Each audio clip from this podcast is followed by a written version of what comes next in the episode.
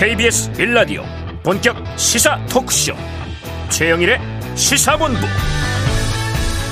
안녕하십니까? 최영일의 시사본부 시작합니다. 자 우리나라의 가장 심각한 당면과제가 뭐냐? 이렇게 묻는다면요. 아마 많은 분들이 저출생 고령화다 이렇게 답할 것 같습니다. 자 여기서 뭐 청년 문제 정년 문제도 있고요. 또 연금 문제 심지어 최근에는 무임승차 논란 등 다 연결이 돼 있는 큰 숙제죠. 자, 그런데 늘 시끄러운 정치권은요, 이 오랜 세월 동안 이 뾰족한 대책과 정책 하나 못 내고 있습니다. 자, 국회 미래연구원의 보고서에 따르면요, 2016년 60, 60세 정년제가 어, 도입된 이후에 이 오히려 어, 퇴직 시기가 점점 빨라지고 있다. 이런 결과가 나왔습니다. 2012년에는요, 주된 일자리, 주로 이제 안착해 있던 그 일자리에서 평균 19년 7개월을 일하고 53세에 퇴직을 하는 게 평균이었습니다. 지난해 기준으로 보니까 평균 15년 5개월을 일하고 49.3세에 퇴직을 한다고 하니까 많이 짧아졌죠. 자, 문제는요. OECD 국가들 중 우리는 노인 빈곤율이 높다는 점입니다. 퇴직은 일찍 하고 72.3세까지 다른 여러 일자리, 대부분 질 낮은 일자리를 전전하게 된다는 겁니다. 퇴직은 했는데 이후 20년을 불안정하게 일해야 겨우 먹고 사는 힘겨운 노년. 자, 연, 연금 개혁을 하면요.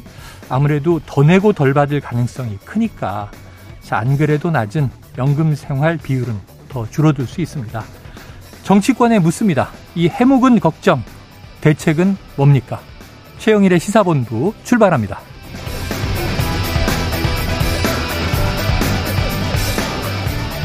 네, 1부에서는요, 오늘의 핵심 뉴스를 한입에 정리해드리는 한입뉴스 기다리고 있고요. 2부에서는 윤석열 정부의 첫 업무평가에서 이 최하 등급인 C등급을 받은 기관입니다. 국민권익위원회. 자, 전현희 위원장을 직접 모시고 입장을 들어보도록 하겠습니다. 이어서 각설하고 시즌2까지 만나보시죠. 자, 1부 마지막에 저희가 신청곡을 들려드리고 있습니다. 디저트송. 오늘 듣고 싶은 노래가 있으시면요. 문자 샵 9730으로 자유롭게 신청해 주시기 바랍니다. 짧은 문자는 50원, 긴 문자 100원이고요. 오늘의 디저트송 선정되신 분께는요. 치킨 쿠폰을 보내드리고 있습니다. 오늘도 많은 참여 부탁드립니다.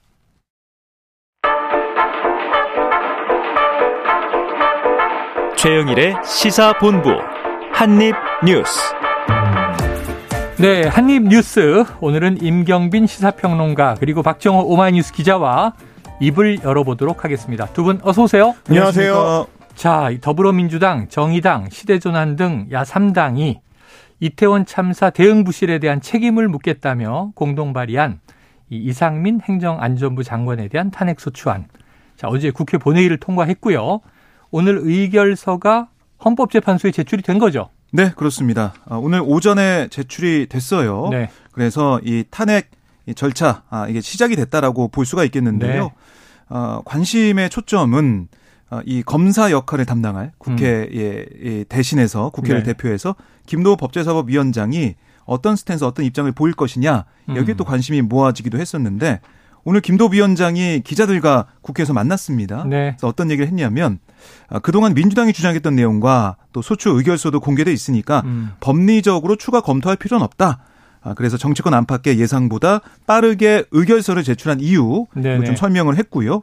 그리고 행정안전부 장관의 자리를 비워놓을 수밖에 없어서 국정 공백이 생겼는데 이게 나라의 손실이고 국민께 피해가 갈 수 있다. 국정 공백기를 최소화해야 한다는 점에서 헌재가 심판 절차를 신속하게 했으면 좋겠다 이렇게 강조를 했습니다. 네. 어, 근데 일각에서는 국민의힘 소속이다 보니까 음. 김도 위원장이 그렇죠. 탄핵 소추위원 역할을 제대로 할 수 있을지 네. 의구심이 좀 제기가 됐었잖아요. 예, 예. 여기에 대해 김도 위원장은 아니 이게 민주당이 법사위원장인 김도읍이 소추위원이 되는 것을 모르고 탄핵 소추를 밀어붙인 것은 아니지 않는가. 네네. 아, 소추위원은 법률적으로 주어진 지위라고 그렇게 얘기하면서 음. 아, 헌법재판소는 민주당이 제출한 증거 자료 또 참고 자료와 함께 아, 이 장관이 이상민 장관이 대응하는 자료를 보고 나서 판단할 거다. 어. 제가 개입할 여지가 없다. 어허. 뭐 드라이한 상황이다. 이런 표현까지 쓰면서 네네. 뭐 자신의 이 존재만으로 네. 뭐가 이게 어떤 심판 결과 달라지거나 네. 이러지 않을 거다 네. 이렇게 강조를 했습니다. 그래요, 알겠습니다. 제가 더불어민주당, 정의당, 시대전환 이렇게 야삼당이라고 얘기했는데 1인 정당도 이름은 명확해야죠.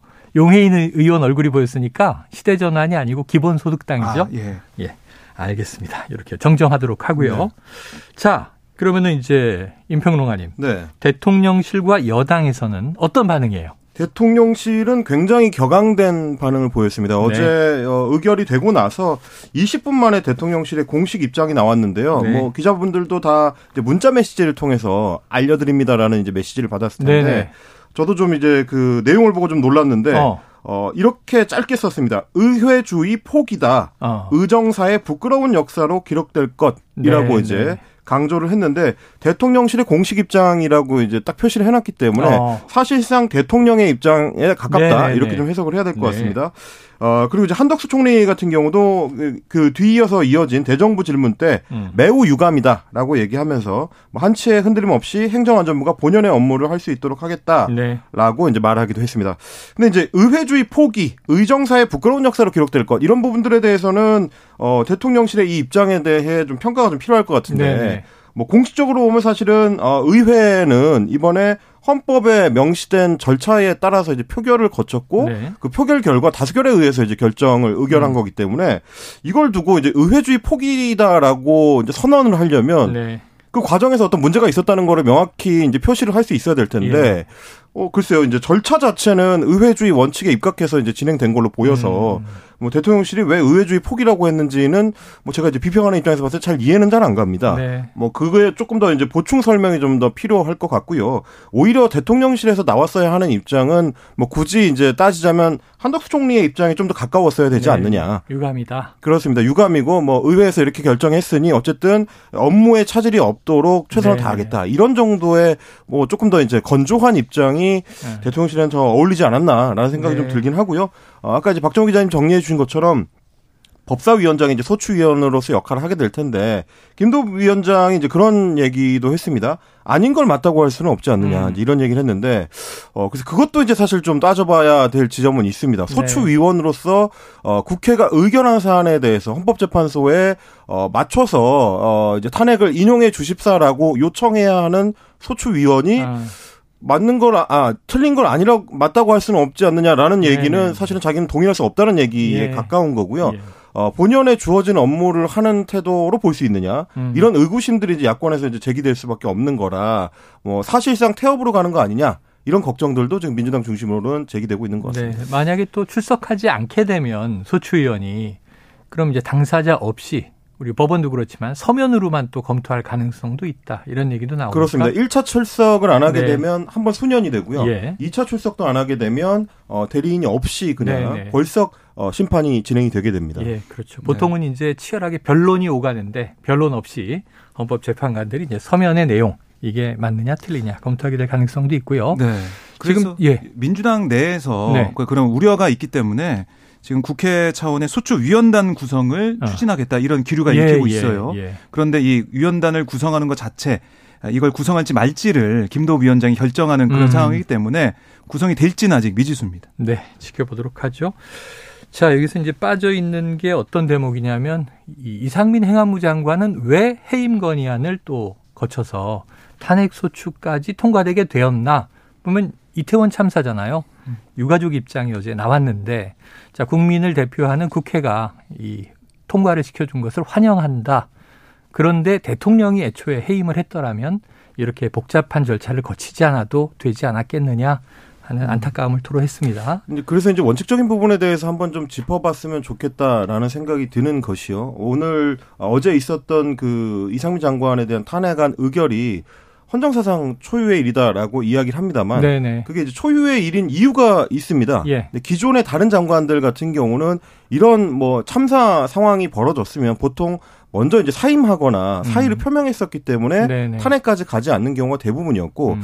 어 그리고 이제 만약에 장관급 인사들이 그런 조치를 취하지 않았을 경우에는 통상 이제 의회에서 네. 어, 해임 건의안을 결의하는 쪽으로 이제 움직임이 있었고요. 음. 그런 움직임만 있어도 대부분 대통령실에서 이걸 정리하는 단계로 넘어갔었습니다. 받아들였죠. 그렇습니다. 그렇기 때문에 대부분 탄핵 안 의결하는 절차에 돌입할 필요가 없었던 네네. 거고 그래서 이번 사안이 굉장히 좀 이례적이다. 이례적이다. 에, 국민 여론이라든지 지금 유가족들의 요청이 대통령이나 혹은 뭐 장관한테 받아들여지지 않았기 때문에 결국 의회가 나설 수밖에 없었다는 예. 점도 같이 좀 논의가 돼야 될 것 같습니다. 네, 자, 박 기자님, 이제 네. 공은 헌재 헌법재판소로 넘어갔어요. 그렇습니다. 자, 그런데 이제 법사위원장의 역할, 이것도 이제 아까 짚었지만 또 쟁점들이 있죠. 네, 뭐 제일 중요한 게 헌재에서 판단하게 될 때 탄핵 네. 대상자에게 파면할 만한 헌법 또 법률 위배가 있는지 네. 이걸 따져보는 거 아니겠습니까? 그래서 국회에서는 어떤 얘기를 하고 있냐면 이 탄핵 사유로 재난 예방 대응과 관련한 헌법 법률 위반 음. 또 국가공무원법 위반 등을 이유로 들고 있는데 그러니까 이상민 장관이 이태원 참사 대응 과정에서 재난안전 컨트롤 타워 역할을 제대로 수행하지 않았다. 음. 이걸 얘기하고 있는 겁니다.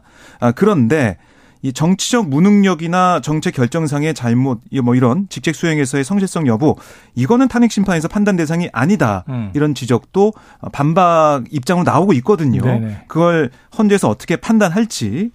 어, 그리고 이제 직무 집행상의 과실로 국가에 심각한 손해를 끼친 경우라면 탄핵 사유로 봐야 된다. 이런 의견도 또 맞서고 있는 네, 상황이기 네. 때문에 아마 좀 치열한 공방이 있을 걸로 보이는 상황인데 이 국회 김도 위원장이 소추위원으로서 어떤 입장을 내놓을지 네. 이게 또 주목이 되는 거고 그렇다면 헌재에서는 여러 가지 이 공판관 재판관을 지켜보면서 어떤 결정 내릴지 봐야 될 것 같은데 어제도 짚어드린 것처럼 이 정족수가 7명이죠. 재판관 그렇죠, 정족수 그렇죠. 7명 가운데 6명이 이 찬성의 인용 결정이 내려지게 네. 됩니다.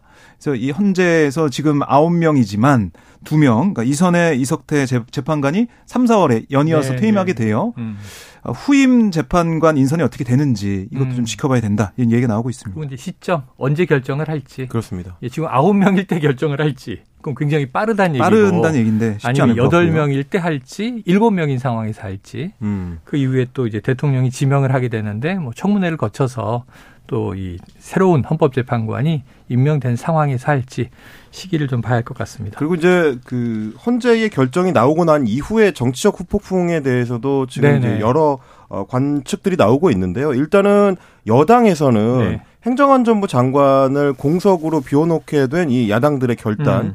이게 만약에 기각될 경우에 책임을 져야 될 거다. 네 이런 입장을 좀 강조를 하고 있습니다. 그렇게 되면 이제 정치적 부담이 이제 야당 쪽으로 가게 될 거고 그래서 조금 취재를 해보면 여당 내부에서는 어 기왕 그럴 거라면 기왕 기각이 될 거라면 조금 시간이 좀 더 이 지속이 돼서 음. 총선 전에 나오는 게 어 좀 유리하지 않겠느냐 이제 이런 뭐 관측을 하는 네네. 의원들도 있는 것 같습니다. 근데 반면에 이제 야당 쪽에서는 설사 헌재에서 기각을 한다고 하더라도 그 폭풍이 야당 쪽보다는 여당 쪽으로 불 가능성이 크다. 음. 왜냐하면 이상민 장관에 대해서는 어 이태원 12구 참사 관련해 가지고 책임이 있다는 게 이제 대체적인 네네. 국민 여론이기 때문에 어, 국민 여론과 반하는 결정이 나왔을 경우에는 역시 마찬가지로 여당이 그 부담을 져야 될 거다. 음. 그래서 이제 박지원 전 국정원장 같은 경우도 이제 오늘 아침 라디오에 나와서 한 얘기가 헌재에서 기각하더라도 어, 야삼당한테 폭풍이 오는 게 아니라 윤석열 정권이 헌법마저 어떻게 이렇게 유린을 하느냐라면서 역풍이 불 거다 이런 또 전망을 네. 내놓기도 했습니다.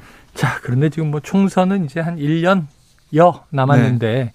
지금 이게 180일 이내에 결정하는 게 권고예요. 그렇습니다. 꼭 지키는 건 아니지만.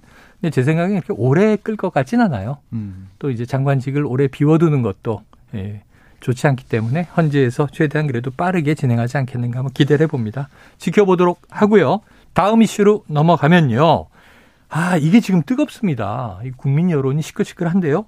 자, 곽상도 전 국민의힘 의원의 아들이 퇴직금 명목으로 대장동 민간 사업자들에게서 수십억 원의 뇌물을 받은 혐의. 자, 1심에서 무죄 판결입니다. 어떻게 된 겁니까? 네, 어제 서울중앙지법 형사합의 22부에서 내린 판결인데요. 네. 그러니까 2021년 4월 화천대유에서 근무하다가 퇴사한 곽상도 음. 전 국민의힘 의원 아들 병채 씨의 퇴직금과 상여금 명목으로 50억 원을 수수한 혐의를 받은 거죠. 네. 검찰은 50억 가운데 소득세, 고용보험, 불법으로 볼 수 없는 뭐 실질적인 퇴직금 등을 제외한 25억 원을 뇌물로 기소를 했습니다. 네. 검찰이 예, 어떻게 구형을 했었냐면 곽 전 의원에게 징역 15년과 벌금 50억 원을 선고해 달라. 그리고 네. 또 25억을 추징해 달라. 이렇게 재판부에 요청을 했고 어. 그리고 뇌물을 준 혐의 그리고 횡령 혐의로 기소된 김만배 씨에게는 징역 5년을 구형했습니다. 네네. 하지만 재판부는 이 뇌물 혐의에 대해서는 무죄를 선고했고 김만배 씨도 무죄를 선고받았어요. 음. 그러니까 재판부 얘기를 들어보면 곽 전 의원의 아들의 나이와 경력, 의료기관에서 객관적으로 확인된 건강 상태, 또 화천대유에서의 직급과 담당 업무 이거 종합적으로 보면 음. 사회 통령상 퇴직금이 이례적으로 과다하다. 네. 이렇게는 판단했습니다. 예. 아, 그런데 이 돈이 곽 전 의원에 대한 뇌물로 볼 여지가 있다고도 판단을 했지만 이게 50억이라는 거액이 곽 전 의원에게 전달된 것으로 보기는 어렵다라고 무죄로 선고를 내린 겁니다. 네네.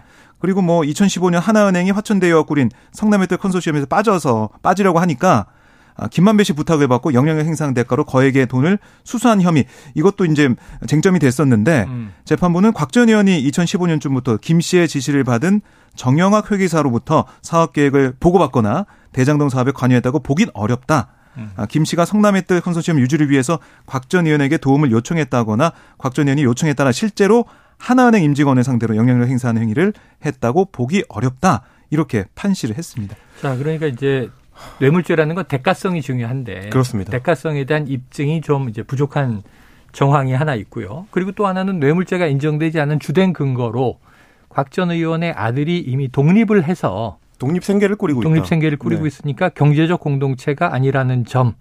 자, 이건 어떻게 그러니까 봐야 할까요? 좀 이제 판결 내용 자체가 네네. 국민들 봤을 때는 좀 의문스러운 점들이 많이 있긴 합니다. 네네. 일단 재판부에서도 어 이번에 이제 주어진 그 50억이라는 돈이 이 뇌물이 될 수 있는 거 아니냐라는 어떤 정황들은 존재한다고 네네. 인정을 했습니다. 예를 들면 음. 이런 부분입니다. 곽 전 의원의 아들이 대리인으로서 그러니까 대신 음. 금품 및 이익이나 뇌물을 수수한 것은 아닌지 의심이 드는 사정들이 존재한다. 네. 그러니까 재판부가 봤을 때도 이거 좀 의심스럽다라는 네네. 거고요. 수상하다. 그리고 이제 2021년에 이제 곽전 의원이 국민의힘 부동산 투기 특별조사위원회 위원으로 성남 도시개발공사와 민간 사업자들 사이에 이제 유착 관계 이런 것들을 의혹 제기할 권한이 있었는데도 불구하고 음. 어, 제대로 된 의혹 제기가 안 됐고 어 그런 부분에 있어서는 직무 관련성도 있다라고 네. 또 인정을 했습니다. 예. 그러니까 직무 관련성도 있고 뇌물로 볼 만한 정황도 있는데 네. 다만 재판부의 판단에 따르면 검찰이 이거를 증거로서 충분히 입증하지 못했다라는 어. 얘기인 겁니다.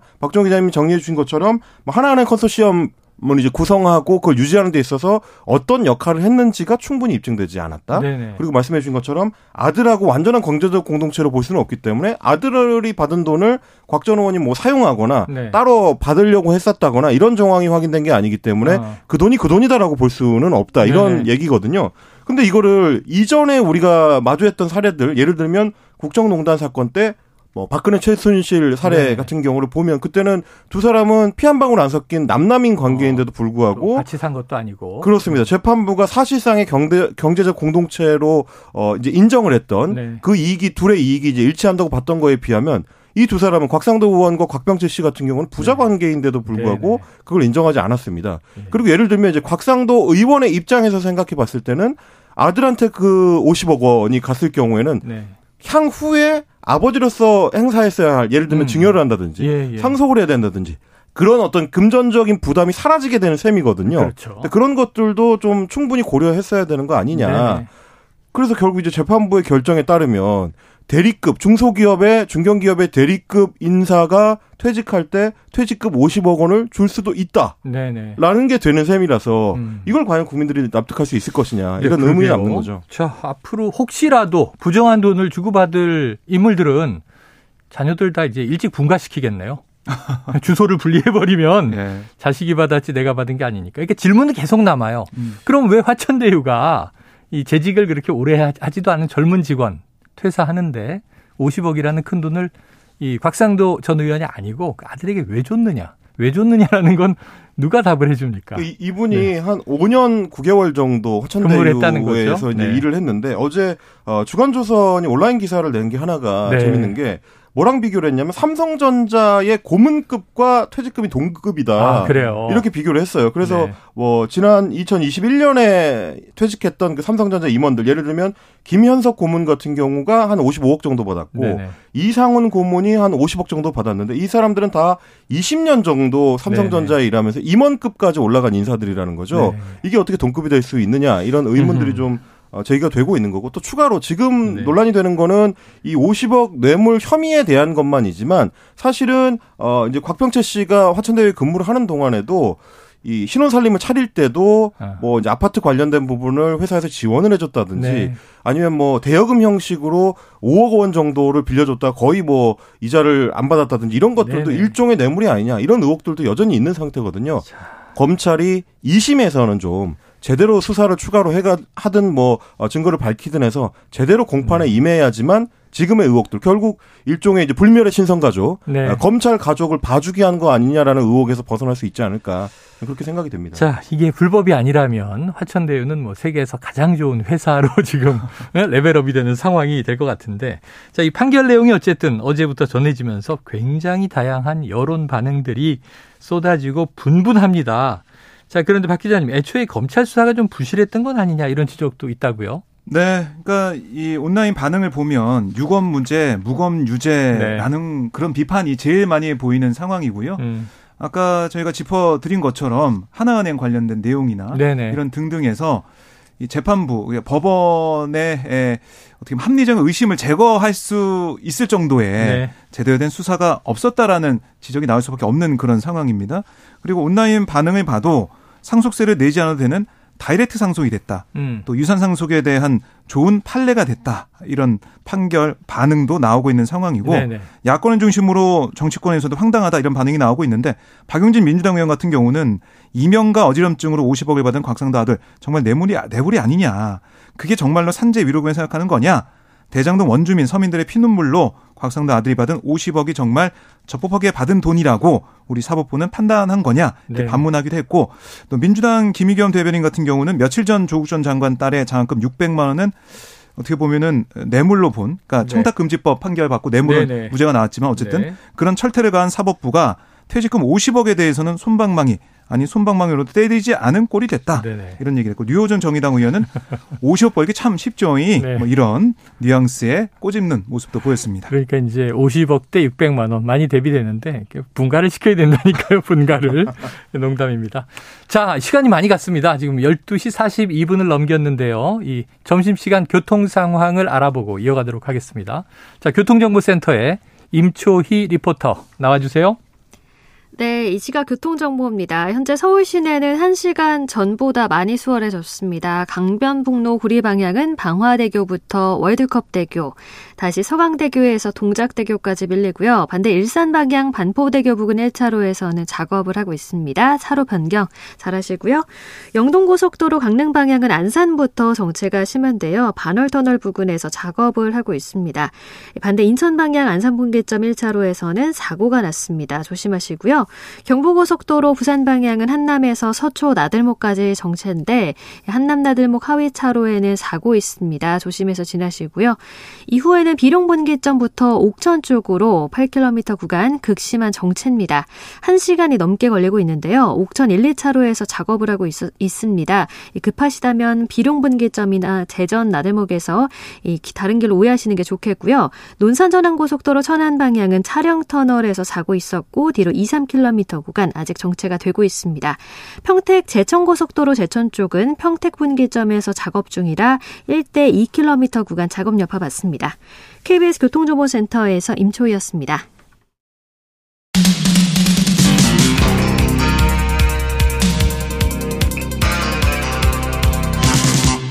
최영일의 시사본부. 네, 탄핵소추 말씀드린 것과 관련해서 자, 이상민 장관이 사퇴해야 한다. 이런 여론. 이 조사 두 가지를 말씀을 드리겠습니다. 이 뉴스토마토가 미디어 토마토에 의뢰해서 지난해 11월 28일 그러니까 이게 참사가 난 지 약 한 달 정도 시점이죠. 이때부터 이제 11월 30일까지 조사했던 결과는요. 국민 절반 이상인 54.3%가 이상민 행정안전부 장관 파면 요구가 정당하다. 그리고 34%가 부당하다. 해서 사실은 이게 사퇴에 대한 이 파면 요구가 더 높았어요, 여론이. 그런데 이제 SBS가 넥스트 리서치에 의뢰해서 올해 2월 6일과 7일 최근에 조사한 결과는 또 이상민 행안부 장관의 탄핵에 대해서 이태원 참사에 책임이 있으므로 탄핵해야 한다. 이 응답은 40.4%, 또 정치적 공세이기 때문에 탄핵해선 안 된다. 이런 응답이 48.2%로 여론이 약간 바뀌긴 했는데 전반적으로 이제 팽팽합니다. 자세한 내용은 중앙선거 여론조사 심의위원회 홈페이지를 참조하시면 되겠습니다. 자, 조금 전에 이 화천대유 지금 이 50억 뇌물, 뇌물 아니다. 이 무죄가 난 재판 이게 근데 화천대유 네. 대장동이니까 네. 어 대장동 재판 지금 이재명 대표 음. 지금 연루돼 있는데 어떤 영향 미치게 될까요? 그 가장 뭐 중요한 거는 이제 소위 정영학 녹취록의 증거 네네. 능력에 대한 부분일 것 같습니다. 네네. 물론 어제 이제 재판부에서도 이 녹취록 내용의 어 증거 능력을 아예 부정한 거는 아닌데 네. 이 녹취록의 내용만으로는 부족하다라는 부족하다. 판단이라고 봐야 될것 어. 같아요. 그러니까 해당 그 녹취록에서는 사실 김만배 씨가 지속적으로 얘기하는 게 어제 이제 JTBC 같은 경우도 뭐 단독으로 해당 녹취록의 내용을 네네. 이제 어 직접 틀어서 이제 시청자들한테 이제 보여주기도 예. 들려드리기도 했는데 내용상으로 보면 50억 클럽을 비롯해서 어 곽상도 전 의원한테 뭐 소위 이제 그 병채 아버지라고까지 이제 예, 호명을 예, 하면서 예. 어떤 방식으로 돈을 전달해야 될지 고민하는 대목들이 음. 이제 나옵니다. 아, 그리고 이제 50, 50억 클럽에 대해서도 이제 이름을 하나하나 거명하면서 이 사람 50억, 이 사람 50억 해서 네. 총뭐 320억이 필요하다. 음. 이런 식의 이야기를 이제 이 대장동 일당들이 대화로 나누는데 음. 그 내용만으로는 어, 이 곽병채 씨한테 전달된 돈이 퇴직금이 아니라 뇌물이다라고 확정하기가 어렵다. 네. 그러니까 저희가 아까도 설명해드린 것처럼 뭐 이제 하나은행 컨소시엄을 구성하는 데 있어서 어떤 역할을 했다든지 추가적인 증거들을 검찰이 더 제시를 하지 않으면 녹취록 내용만으로는 유죄가 되기 어렵다라는 걸 이제 확인한 네, 셈이라 네. 그렇게 되면 대장동 사건의 본류라고 할 수 있는 음. 이재명 대표에 대한 수사에 있어서도 검찰이 상당한 부담을 안게 됐습니다. 네. 그동안에는 어, 남욱 변호사라든지 유동규 전 본부장이라든지 이런 인물들의 소위 전원 증거를 기반으로 네, 해가지고 네. 보도도 많이 나오고 검찰 수사가 진행되고 있는 걸로 보이는데 음. 직접적인 녹취록도 충분하지 않다고 하면 음. 남욱 변호사나 유동규 전 본부장이 이야기하는 내용들 이거는 전원이기 때문에 음. 원래 말을 했다고 하는 김만배 김만배 씨가 확인해주지 않으면 네. 증거 능력도 사실상 없는 상태고요. 어. 김만배 씨는 지금도 어, 부정하거나 혹은 침묵하고 있는 상태이기 때문에 검찰 입장에서는 수사를 진행하는 데 있어서 상당한 좀 부담을 안게 됐다라는 네. 거고 또 다른 측면에서는 소위 50억 클럽에 대한 수사 문제입니다. 예. 50억 클럽 인사들 중에서도 곽상도 전 의원의 혐의가 가장 또렷하다고 검찰은 봤던 건데 네네. 왜냐하면 실제로 이 돈이, 돈이? 입금이 예. 된 상황이었기 때문에 다른 인물들 같은 경우는 돈의 흐름을 또 추적을 해야 되는 추가적인 음. 부담이 있는 상태고요. 근데 이제 가장 또렷하다고 했던 곽상도 전 의원도 무죄가 나왔다면 음. 다른 50억 클럽 인물들에 대해서는 과연 검찰이 혐의 입증을 해낼 수 있을 것이냐. 네. 어, 이런저런 측면에서 굉장히 좀 부담스러운 1심 판결이 나왔다. 이렇게 예. 봐야 될 것 같습니다. 알겠습니다. 자, 다음 이슈로 가보죠. 지금 난방비. 지금 지난 1월 난방비 고지서가 이제 곧 다 발부가 되겠죠. 난방비가 치솟았고요. 유난히 더 힘든 겨울입니다. 자, 그런데 정부가 올해도 전기와 가스 요금을 단계적으로 인상하겠다. 이런 뜻을 재확인했군요. 네, 사실 난방비 폭탄 문제가 불거진 다음에 이렇게 공공요금 인상 어, 이 계획 이런 게 계속해서 나와 있기 때문에 걱정 많이 했던 거고요. 네. 어, 그런데 이제 일각에서는 계속해서 국민들이 힘들어하고 어려워하고 있기 때문에 공공요금 인상이나 이런 것들은 좀 조정할 수도 있지 않겠느냐 음. 이런 관측도 있었는데 오늘 정부가 다시 한번 이 전기요금, 가스요금 단계적 인상안을 확인했습니다. 네. 이창양 산업통상자원부 장관이 오늘 국회 이 산업통상자원 중소벤처기업위원회 전체회의에 나와서 뭐라고 했냐면 지난해 우크라이나 사태 등으로 국제 천연가스 가격이 최대 10배까지 급등해서 안정적인 가스 도입을 위해 요금 인상 요인을 일부 반영했다. 불가피한 가스 요금 인상과 함께 이 겨울철 난방 수요가 급증해서 국민들의 난방비 부담이 늘었다. 음. 아, 그리고 취약계층의 촘촘하고 두터운 지원이 이루어지도록 세심하게 정책을 추진하겠다. 이렇게 얘기하면서도 에너지 요금은 시장 원리에 기반해서 단계적으로 정상화하고 또 에너지 저소비 고효율 구조로의 전환에 차질 없이 추진하겠다 이렇게 얘기를 했는데 음. 결국 이 가스 요금 올리는 건 불가피하다 피할 수가 네, 없다라는 네. 거한 가지 어, 이 겨울철 난방 수요가 급증해서 요금이 오른 거기 때문에 수요를 줄여야 된다. 음. 국민들이 더 좀 에너지 소비를 줄여야 된다. 이렇게 다시 한번 당부를 한 거예요. 그러면 이걸 좀 놓고 보면 결국 정부에서는 국민들의 좀 어떻게 보면은 절약 동참 음. 다시 한번 강조한 셈이 됐습니다. 네. 자, 다음 이슈로 또 가봅니다.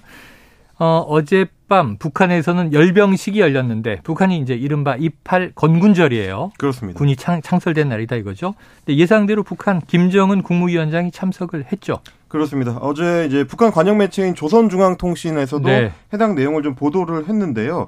김일성 광장에서 열병식이 열렸는데 김정은 위원장이 검은 중절모와 코트 차림으로 어. 현장에 참석을 했습니다. 네, 군 병력과 장비를 검열하는 장면이 이제 포착이 됐는데 뭐 아시다시피 이제 검은 중절모와 코트는 어, 예전에 이제 김일성 주석의 할아버지 음, 김일성 그렇습니다. 스타일이다. 네, 김일성 스타일이다라는 건데, 그러니까 뭐그 동안에도 김정은 위원장이 이제 할아버지인 김일성 주석을 흉내내는 듯한 네네. 네. 일종의 이제 코스프레를 하는 어. 장면들이 많았는데 이번에도 네. 어, 그 추억을 다시 떠올리게 하는 그런 이제 모습을 좀 보여줬고요. 그리고 이제 김정은 위원장의 둘째 딸 김주애가 네네. 여러 번 지금 언론을 통해서 소개가 됐는데 어제도 열병식에 참석한 사진이 추가로 보도가 됐습니다. 아하. 그리고 이제 관련 내용을 어 미국의 민간 위성 업체가 이 사진으로 찍었는데 네. 대륙간 탄도 미사일인 화성 17형으로 추정되는 미사일이 어. 열병식에서 포착이 됐고 어 그리고 이제 현장 위성 사진을 보면은 이동식 발사대 같은 것들이 포착된 음. 걸로 봐서는 신형 무기를 대부분 어 이제 이 선보인 걸로 네, 그렇게 네, 좀 네. 보여집니다. 주로 이제 퍼레이드를 하면서 신형 무기를 과시하는 게 열병식의 또 목적이기도 했는데 전술 핵부대도 이제 눈에 띄었다 이런 보도도 있고요. 음. 자 그런데 박 기자님 이게 네. 군 관련 행사인데 하긴 뭐 지난번에 미사일 쏠 때도 마찬가지였고 네. 이 둘째 딸 김주애를 계속 동행을 하고 있어요. 그렇습니다. 그럼 이게 뭐 나이는 이제 불과 한 10살이라고 하는데 음. 김 위원장이 후계 구도, 후계자 아니냐 이런 관측이 계속 나와서 네. 전문가들은 어떻습니까? 그러니까 지금 보면은 이 북한의 보도 이거 한번 따라가 보면요. 네. 이 김주애에 대한 수식어가 계속 달라지고 있어요. 네네. 맨 처음엔 사랑하는, 어, 어 그리고 존귀하신, 그리고 이번에는 존경하는 자제분 이렇게까지 네네. 수식어가 점점 높아지고 아유, 있습니다. 어린인데 존경까지. 네.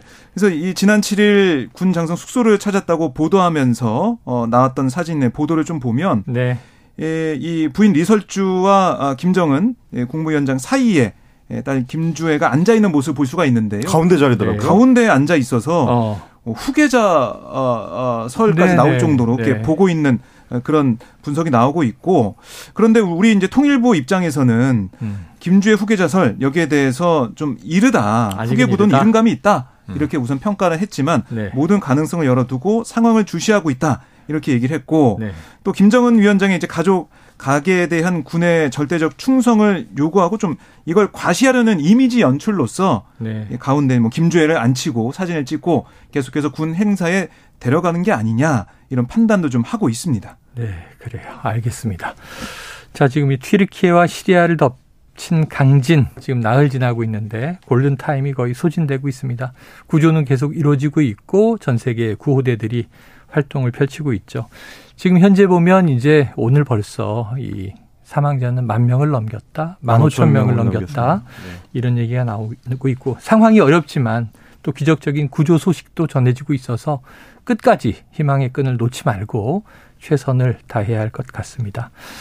자, 이제 지금 뭐 이 너무 안타까운 상황인데 우리 구호대도 지금 활동을 시작한 거죠? 그렇습니다. 어제 도착을 해서요. 활동에 들어갔고 이제 구조 활동, 어, 탐지 활동 계속 하고 있습니다. 네. 자, 구조 활동과 타지 탐지 활동을 하고 있다. 지금 뭐 70여 국의 구호대가 모였고 구호물자가 모였고 심지어 전쟁 중인 러시아와 우크라이나에서도 각각 구조대를 파견했다고 합니다. 자, 그래요. 한입 뉴스 오늘 여기서 정리하죠. 박정호 기자, 임경빈 평론가 수고하셨습니다. 고맙습니다. 고맙습니다. 자, 오늘의 어, 디저트송은요. 청취자 8380님 나훈아의 테스형 신청하셨습니다. 가사에 그냥 뜻이 다 들어있죠. 세상이 왜 이래. 자, 노래 듣고요. 저는 입으로 돌아오겠습니다.